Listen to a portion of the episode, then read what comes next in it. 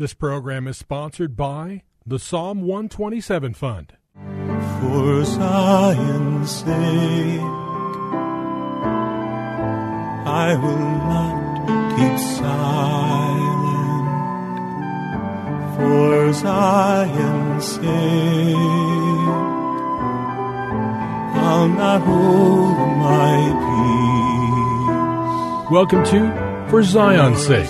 Isaiah sixty-two one is taken directly out of the Hebrew Scriptures when the prophet Isaiah declared, "For Zion's sake I will not keep silent, and for Jerusalem's sake I will not keep quiet, until her righteousness goes forth like brightness, and her salvation like a torch that is burning." Your hosts for the program are Shelley and June Volk, Jewish believers burdened to see Jew and Gentile become one. Believers strengthened in their faith and for their Jewish kinsmen to come to the saving knowledge of Jesus as the Messiah, the Son of God. Good evening to you. Bless the Lord and welcome to For Zion's Sake. We thank you for joining us. We're the Volks. My name is Shelley. And my name is June. Hi, everyone. It's good to be with you as we conclude another week of broadcasting.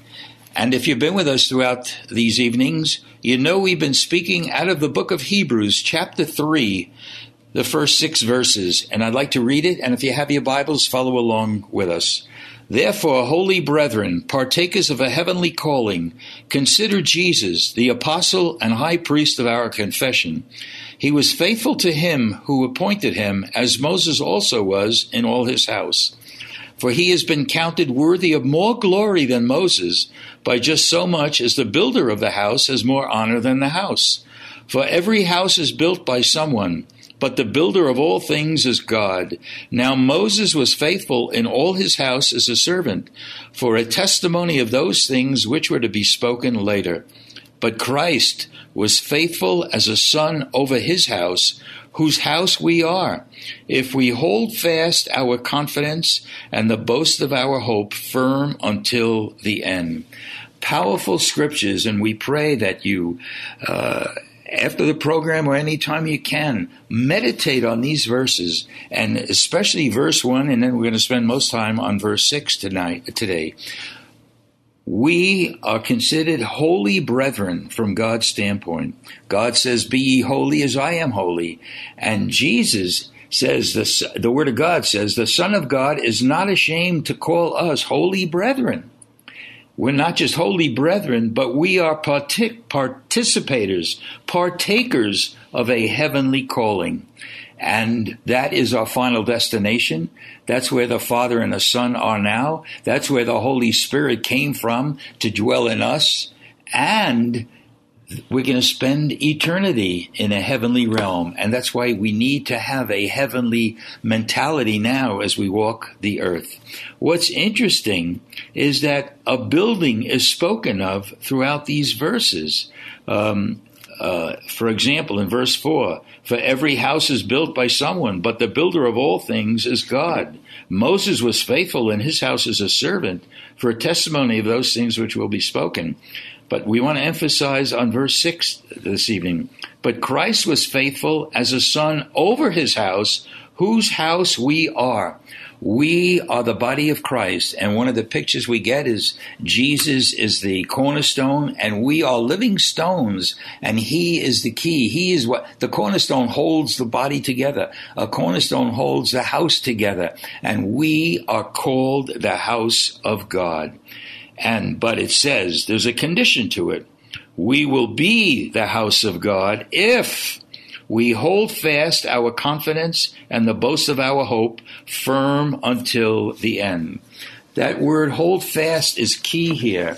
It means to um, seize upon something, have confidence in something, to possess and to keep it in memory. We need to always remember that God has called us his house.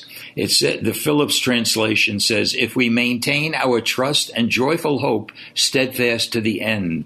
The Amplified says, "If we hold fast and firm to the end, and joyous and expecting confidence and a sense of triumph." The Wiest translation says, "If we hold fast the courageous and fearless confidence and hope. What does all this mean?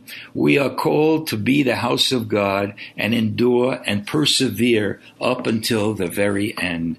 I'd like to look at a number of other scriptures that emphasize this, because endurance, the Word of God says, he who endures till the end shall be saved. Uh, turn with me, if you can, in uh, Hebrews chapter twelve, verses one and two. Hebrews twelve, one and two.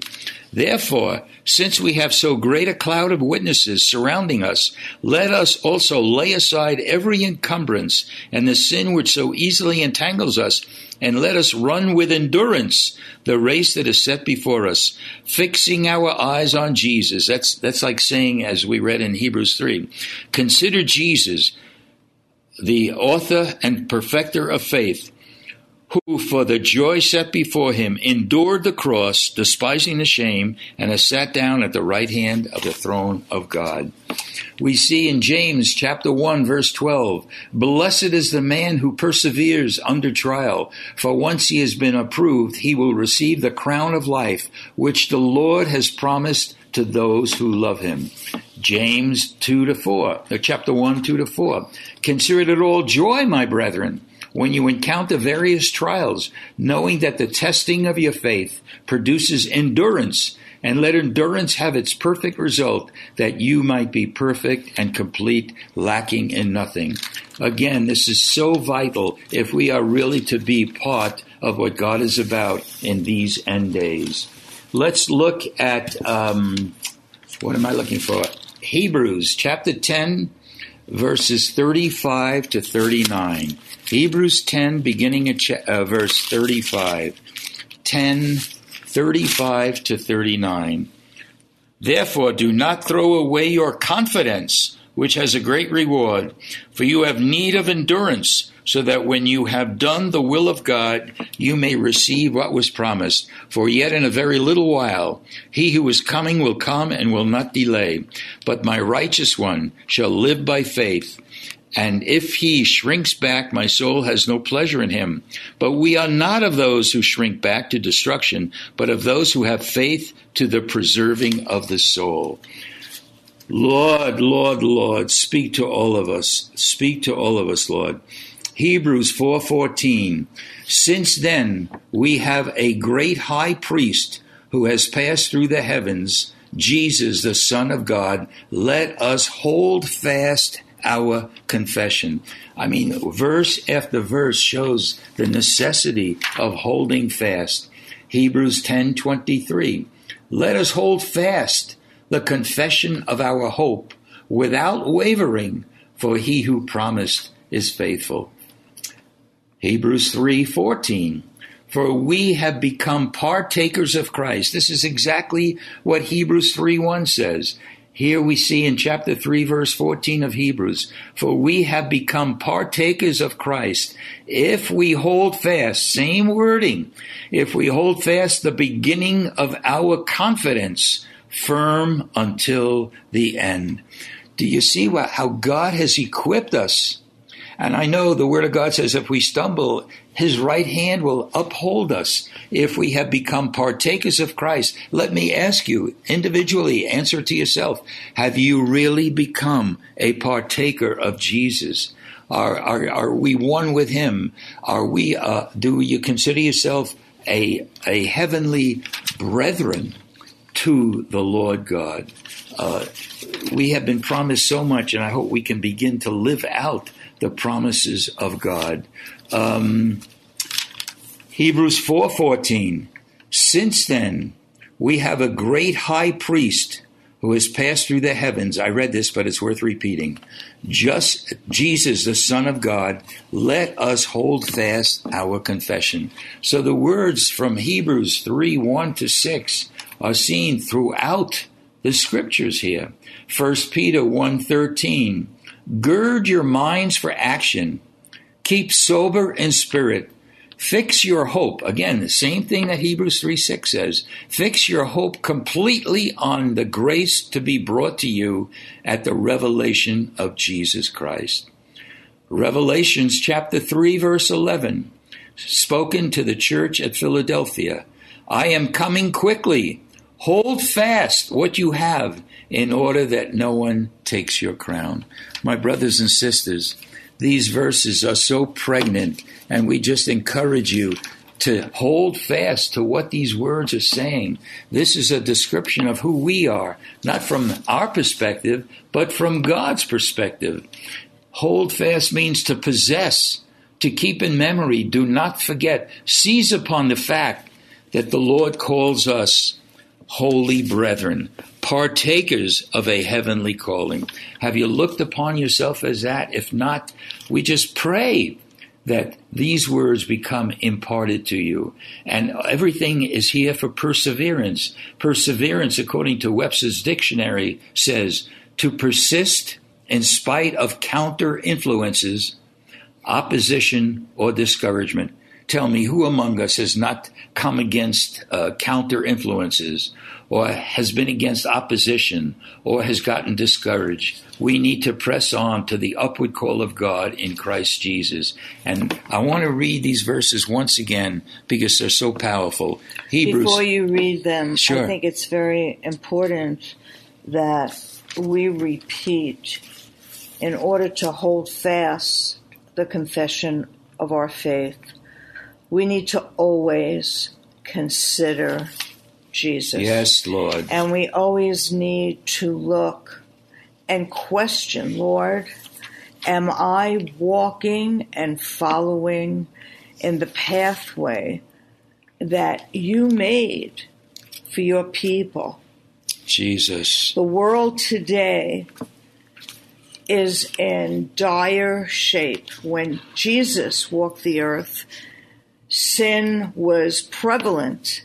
Today, it's unheard of to think that America and different democratic countries, well-educated people are saying it's going to be illegal if you question someone's sex or transgender, or same-sex marriage, or making abortion legal. It it's beyond. It's beyond. I mean, fifty years ago, it wasn't even a thought possible. So how much more do we need to consider Lord Jesus, Jesus, and consider what he taught us through his life, through his death, through his resurrection, and the resurrected life that's in us. If we're sensitive and ask him, he will show us. And if we want to agree with him, cry out to him, and he'll change our mind, that he would not be ashamed to call us his holy brethren. I pray that all of us could hold fast. Hallelujah. We want to identify ourselves with our Jewish kinsmen by speaking the Shema, and if you know it, say it with us. Shema Yisrael, Adonai Eloheinu, Adonai Echad. Hear, O Israel, the Lord our God, the Lord is one. And we pray that we'll all hold fast in the name of Jesus. Amen. For Zion's sake. Thank you for joining us this evening. If you would like to get in touch with Shelley and June, you can write to them at P O. Box seventeen eighty-four, Scottsdale, Arizona eight five two five two. That's P O. Box seventeen eighty-four, Scottsdale, Arizona eight five two five two. And you can also contact them on their website, Shelley and June Volk dot com. That's Shelley and June Volk dot com. Until next time, the Lord bless thee and keep thee. The Lord make his face to shine upon thee, and be gracious unto thee. The Lord lift up his countenance upon thee, and give thee peace. This program was sponsored by the Psalm one twenty-seven Fund.